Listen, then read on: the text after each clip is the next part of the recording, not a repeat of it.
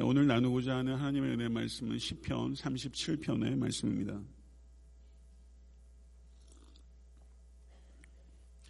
삼십칠 편이 일 절부터 사십 절까지 구성되어 있기 때문에 읽지는 않고요, 제가 설교 중에 전부 다 읽도록 하겠습니다.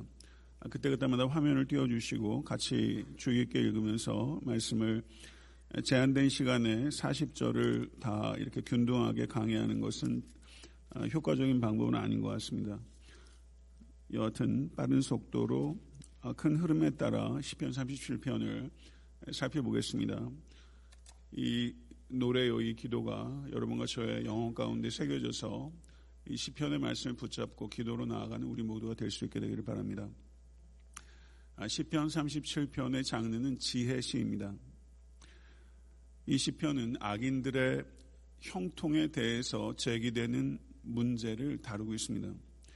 이 시는 또한 히브리 알파벳에 따라 알파베리컬 순서에 따라서 기록되어 있는 매우 신중하게 구성된 시라고 할 수 있습니다.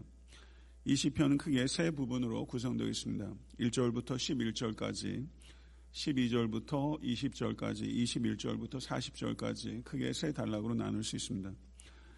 첫 번째 단락인 일 절부터 십일 절까지의 내용은 악을 행하는 자들을 결코 시기하거나 불평하지 말라라고 말씀합니다.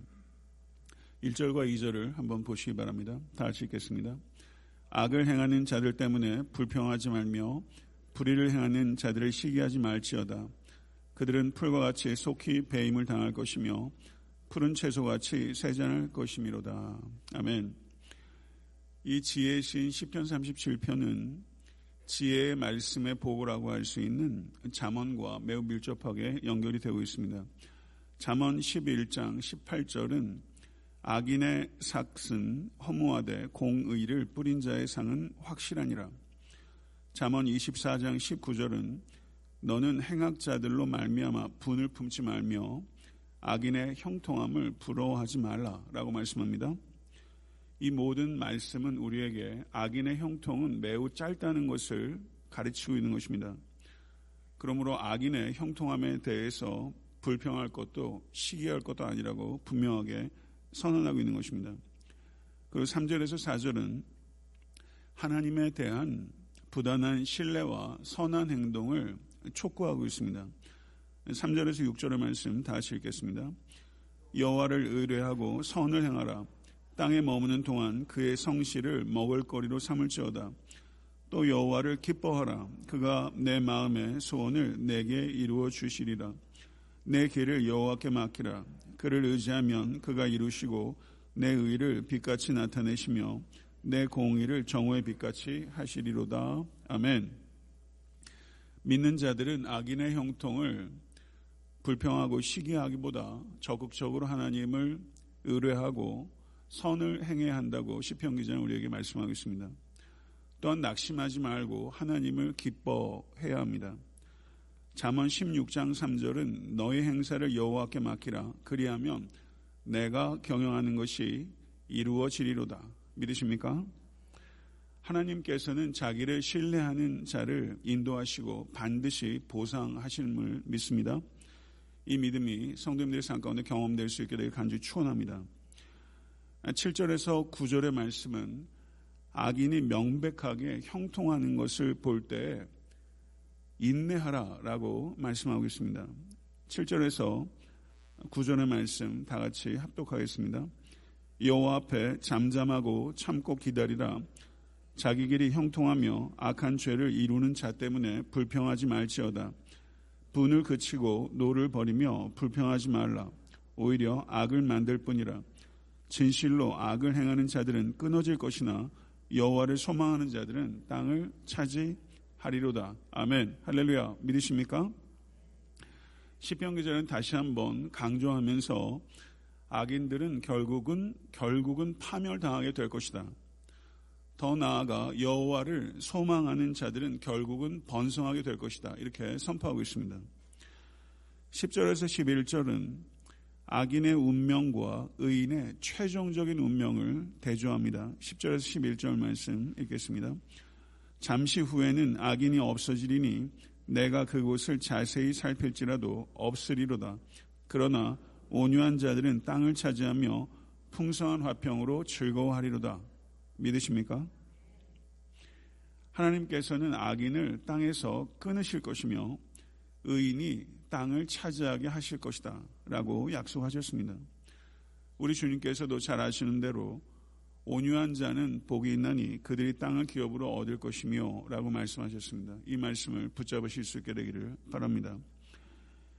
십이 절에서 이십 절의 말씀은 시편 삼십칠 편의 두 번째 단락으로서 하나님께서 악인의 계략을 좌절시키시는 말씀입니다. 십이 절부터 십오 절의 말씀을 다 같이 합독하겠습니다. 악인이 의인치기를 꾀하고 그를 향하여 그의 일을 가는도다. 그러나 주께서 그를 비웃으시리니 그의 날이 다가옴을 보심이로다.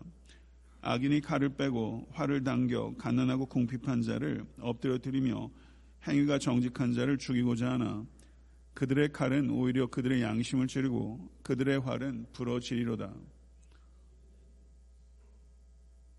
네, 여기까지입니다.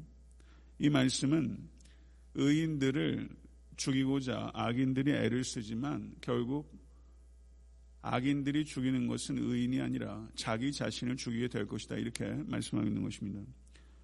십육 절에서 십칠 절의 말씀을 같이 한번 합독하겠습니다. 의인의 적은 소유가 악인의 풍부함보다 낫도다. 악인의 팔은 부러지나 의인은 여호와께서 붙드시리로다. 아멘. 믿으십니까? 의인의 적은 소유가 악인의 풍부함보다 낫도다. 이 믿음 진실로 가지고 계십니까? 오늘 설교의 제목은 이렇게 정했습니다. 저를 한번 따라해 보시죠. 풍부함보다는 의로움. 이 말씀은 시편 삼십칠 편의 전체의 말씀의 주제는 풍부함보다는 의로움이 삶의 목표가 되어야 된다라는 것을 가르치고 있습니다. 근데 사실 이렇게 살아가는 사람이 거의 없습니다. 우리들도 이 자본주의 사회에서 우리들의 삶의 목표가 의로움이 아니라 풍부함일 때가 얼마나 많이 있으며 우리 자녀들도 그렇게 가르칠 때가 얼마나 많은지 몰라요.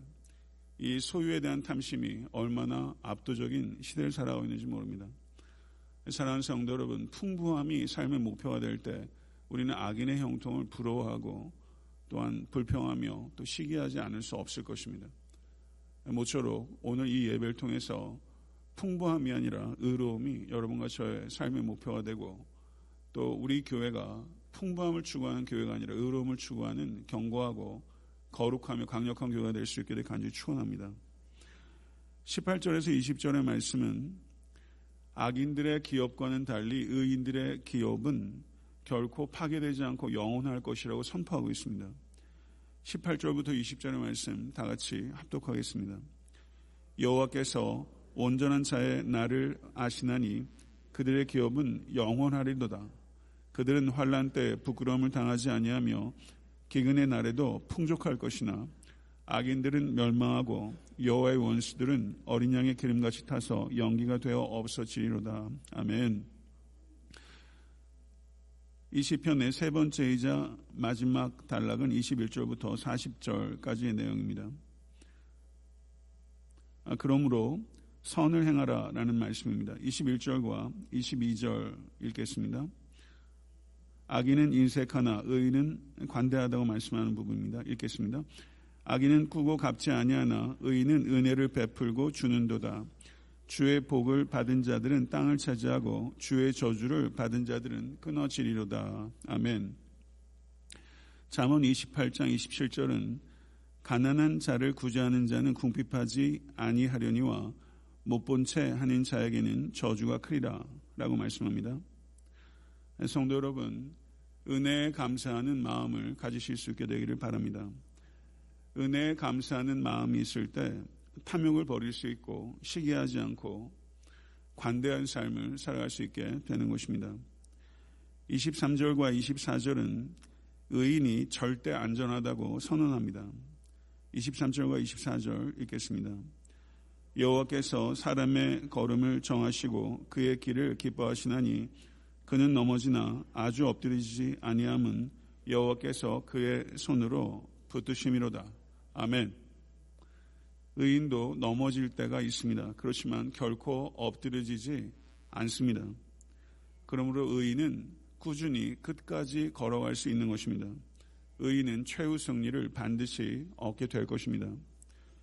이십오 절과 이십육 절은 하나님께서 의인에게 복을 주실 것이라고 약속하고 있는 부분입니다.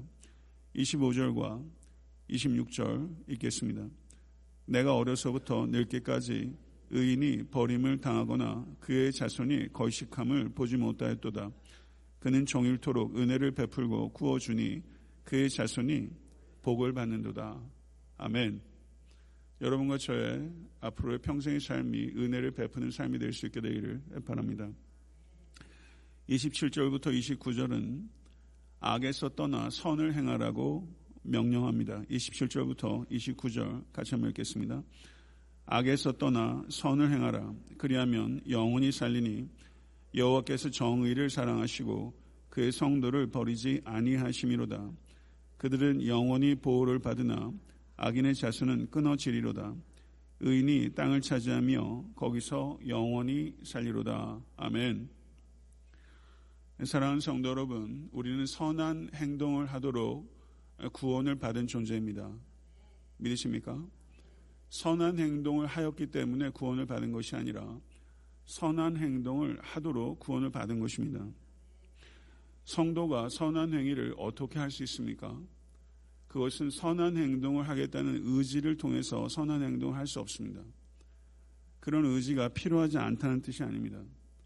선한 행동의 궁극적이고 가장 강력한 동기는 하나님의 심판이 있을 것이라는 것을 아는 데서 비롯되는 것입니다. 우리는 하나님의 심판이 있다는 것을 믿고 기다려야 합니다.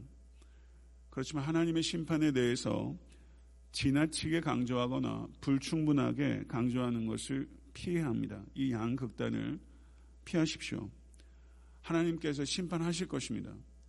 그렇기 때문에 벌벌 떨면서 살아서는 안 됩니다. 그렇지만 하나님의 심판에 대해서 두려움 없이 살아서도 안 되는 것입니다.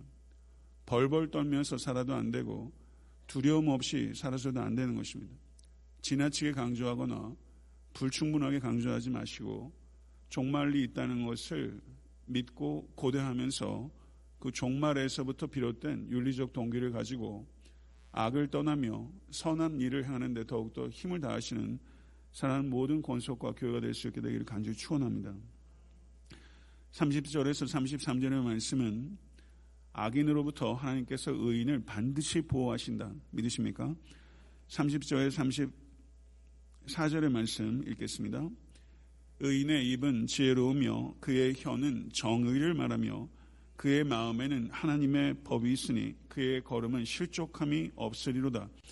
악인이 의인을 엿보아 살해할 기회를 찾으나 여호와는 그를 악인의 손에 버려두지 아니하시고 재판 때에도 정죄하지 아니하시리로다. 여호와를 바라고 그의 도를 지키라. 그리하면 내가 땅을 차지하게 하실 것이라. 악인이 끊어질 때 내가 똑똑히 보리라. 아멘.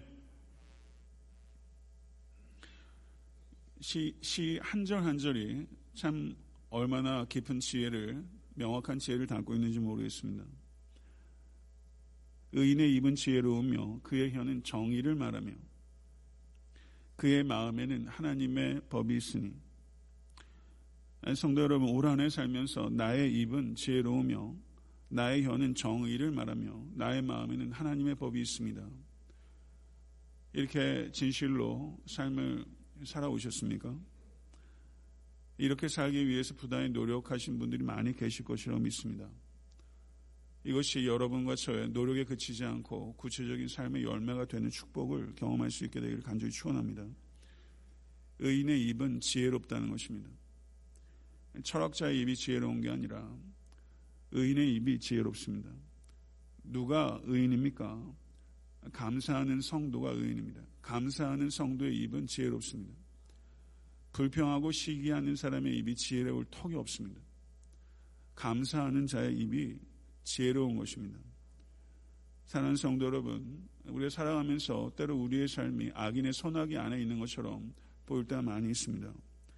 그렇지만 의인은 악인의 손안에 있는 것이 아니라 여호와의 손안에 있음을 확신합니다.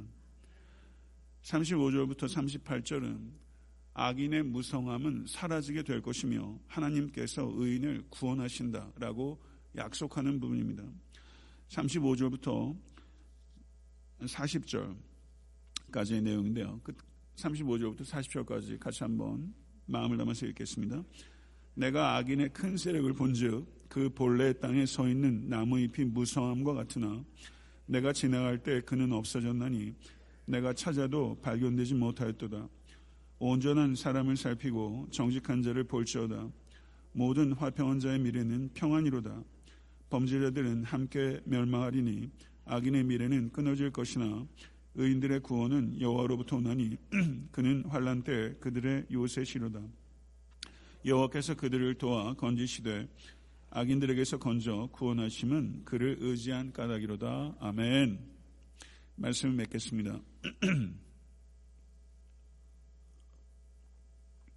팔 차선, 팔 차선 고속도로와 비포장 오솔길을 한번 생각해 보시죠. 뭐 오솔길 운전하고 다닐 일이 뭐 거의 없지만 팔 차선, 팔 차선 고속도로와 비포장 오솔길, 어느 길이 더 좋은 길입니까? 그 길 자체만 가지고 얘기할 수 없습니다. 어느 길이 좋은 길인가 라고 했을 때 길은 모름지기 목적지에 도달하는 길이 좋은 길인 것입니다. 아무리 포장되어 있고 팔 차선 넓은 고속도로라고 해도 그 길의 끝이 목적지에 도달하지 못하면 그것은 나쁜 길입니다. 그런데 사람들은, 여러분과 저는 끝을 보지 않고 길만 볼 때가 참 많이 있습니다. 우리는 길만 보는 것이 아니라 끝을 보아야 합니다. 이 길이 끝이 목적지에 도달하는지를 봐야 하는 것입니다. 여러분과 제가 바라봐야 하는 목표는 형통함이 아닙니다. 하나님의 영광입니다. 하나님의 영광을 진실로 바라본다면 우리는 악인의 형통을 부러워하거나 시기하거나 불평하지 않을 것입니다. 여러분과 제가 모쪼록 이 악인의 형통이라는 것에 미혹되지 아니하고 하나님의 영광이라는 빛나는 광채에 완전히 사로잡힐 수 있기를 간절히 축원합니다. 하나님의 영광을 바라볼 때 우리의 삶의 형편이 어떠하든지 모든 상황들 속에서 의에 지르고 목마른 자가 될 수 있을 것이며 목마름을 가지고 선을 행하는 일에 삶을 매진할 수 있게 될 것입니다. 저를 한번 따라해 보시죠. 신앙은 전기여야 한다. 제가 읽은 책 중에 이런 내용이 있었어요. 신학은 곧 전기다, 이런 내용이 있었는데 저는 그 부분을 좀 변형시켜서 여러분과 제가, 여러분이 신학자는 아니잖아요. 우린 신앙인이죠. 신학은 전기여야 된다. 이게 신학자의 고민이고 신학자의 헌신이에요. 신학이 전기, 곧 나의 삶으로 체험되지 않으면 그 신학은 아무 하등의 가치가 없는 것이죠. 여러분의 신앙, 제 신앙, 우린 신앙인입니다. 이 신앙은 전기여야 한다. 멋진 말 아닙니까? 여러분과 저의 신앙이, 우리가 삶의 자서전을 쓴다는 생각을 가지고 이 신앙의 전기를 써나가야 되겠다, 이런 생각을 하시죠. 전기를 써나갈 세월이 여러분과 저에게 얼마나 주어져 있을까요? 사랑하는 성도 여러분, 우리의 믿음은 우리의 삶의 이야기가 되어야 될 줄 믿습니다. 그게 성육신적 신앙이라고 할 수 있을 것입니다. 예배당 안에 갇힌 신앙생활이 아니라 우리의 삶 자체가 신앙 이야기가 될 때 그 믿음을 참된 믿음이라고 할 수 있을 것입니다. 모쪼록 풍부함이라는 잘못된 목표를 내려놓고 의로움이라는 참된 목표, 영원한 목표를 붙잡으실 수 있는 여러분과 제가 되어서 간절히 바랍니다. 우리가 공부하는 것도, 일터에서 돈을 벌기 위해서 일할 때도 우리에게 목표는 풍부함이 아니라 의로움이 되어야 될 줄을 믿고 그것이 우리의 인간됨의 본질이라고 생각합니다. 참된 인간, 참된 성도가 될 때 교회는 이 세상을 변혁시킬 수 있는 유일한 대안적인 능력을 지키고 발전시켜 나갈 수 있게 될 줄로 믿습니다. 오늘 특별히 이 자리에 많은 청년들이 있는데 뭐 장래 여러 가지 불투명한 것 많이 있을 것입니다. 여러분, 길을 보지 마시고 끝을 보실 수 간절히 바라고, 정말 끝을 보고 창조자 하나님을 두려워하면서 살아가는 모든 청년들이 되셔서 애타한테 섬기는 교회의 부흥과 이 땅의 부흥을 위해서 크게 쓰임받는 우리 사랑하는 모든 청년 될 수 있게 되기를 주님의 이름으로 간절히 축원합니다. 기도하겠습니다. 존귀하신 아버지 하나님, 시편 삼십일 편 기자의 고백과 믿음의 선포들을 통해서 우리 각자의 삶을 되돌아보게 됩니다. 의인의 입이 지혜롭다고 말씀하셨습니다. 하나님 아버지, 우리가 올 한 해 살면서 얼마나 어리석은 입의 주인일 때가 많았는지 주님 앞에 회개합니다. 우리 가운데, 제 안에, 우리 교회 안에 여전히 풍밤을 쫓아가는 물질의 종노릇할 때가 참 많이 있었던 것을 주님 앞에 자백합니다. 아버지 하나님, 의에 주리고 목마른 자로 살아가기를 원합니다. 하나님의 영광에 완전히 붙잡히는 바가 되는 우리가 될 수 있기를 원합니다. 그럴 때 우리의 문제는 더 이상 문제가 되지 아니하고 우리의 모든 두려움으로부터 자유하게 될 것을 확신합니다. 하나님, 이 시간 우리에게 주의 영을 부어주시사 진리로 우리를 조명하여 주시고 진리 안에서 자유함을 누리게 도와주시고 이 자유를 선포하는 일에 우리의 삶을 드릴 수 있도록 주의 역사에 주시옵소서. 우리의 삶의 어떠한 형편에서든지 자족하기를 배우는 우리 모두가 될 수 있도록 도와주셔서 또 한 한 일 년의 마지막 달을 또한 보내며 우리의 삶의 마지막 순간도 아버지는 예비하고 준비하며 역사의 마지막도 준비하는 종말적인 삶을 살아가는 모든 권속과 교회가 될 수 있도록 주의 역사에 주시옵소서. 우리를 그리스도의 보혈로 씻어주시고 그리스도의 영으로 충만케 도와주셔서 그리스도의 장성한 분량까지 걸어갈 수 있도록 도와주시고 우리의 신앙은 곧 전기여야 함을 기억하고 삶의 자리에서 하나님의 영광을 나타내는 통로로 쓰임받는 모든 권속이 될 수 있도록 주의 역사에 주시옵소서. 예수 그리스도 이름으로 간절히 기도드립니다.